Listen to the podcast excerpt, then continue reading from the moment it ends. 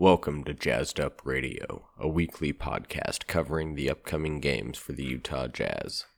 Keeping this one short and sweet for a short and sweet week before the playoffs.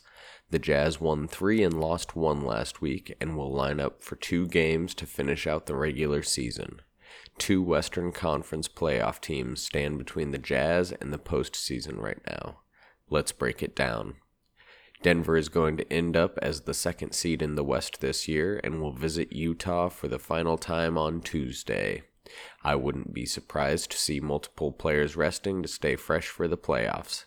Jazz take this one at home. The Jazz close out the city in the City of Angels against the Clippers. Jazz finish on a tough loss to end the season. Thank you for tuning in to Jazzed Up Radio. Be sure to submit your own predictions with the Google form and join the conversation on Reddit. Links are in the show notes.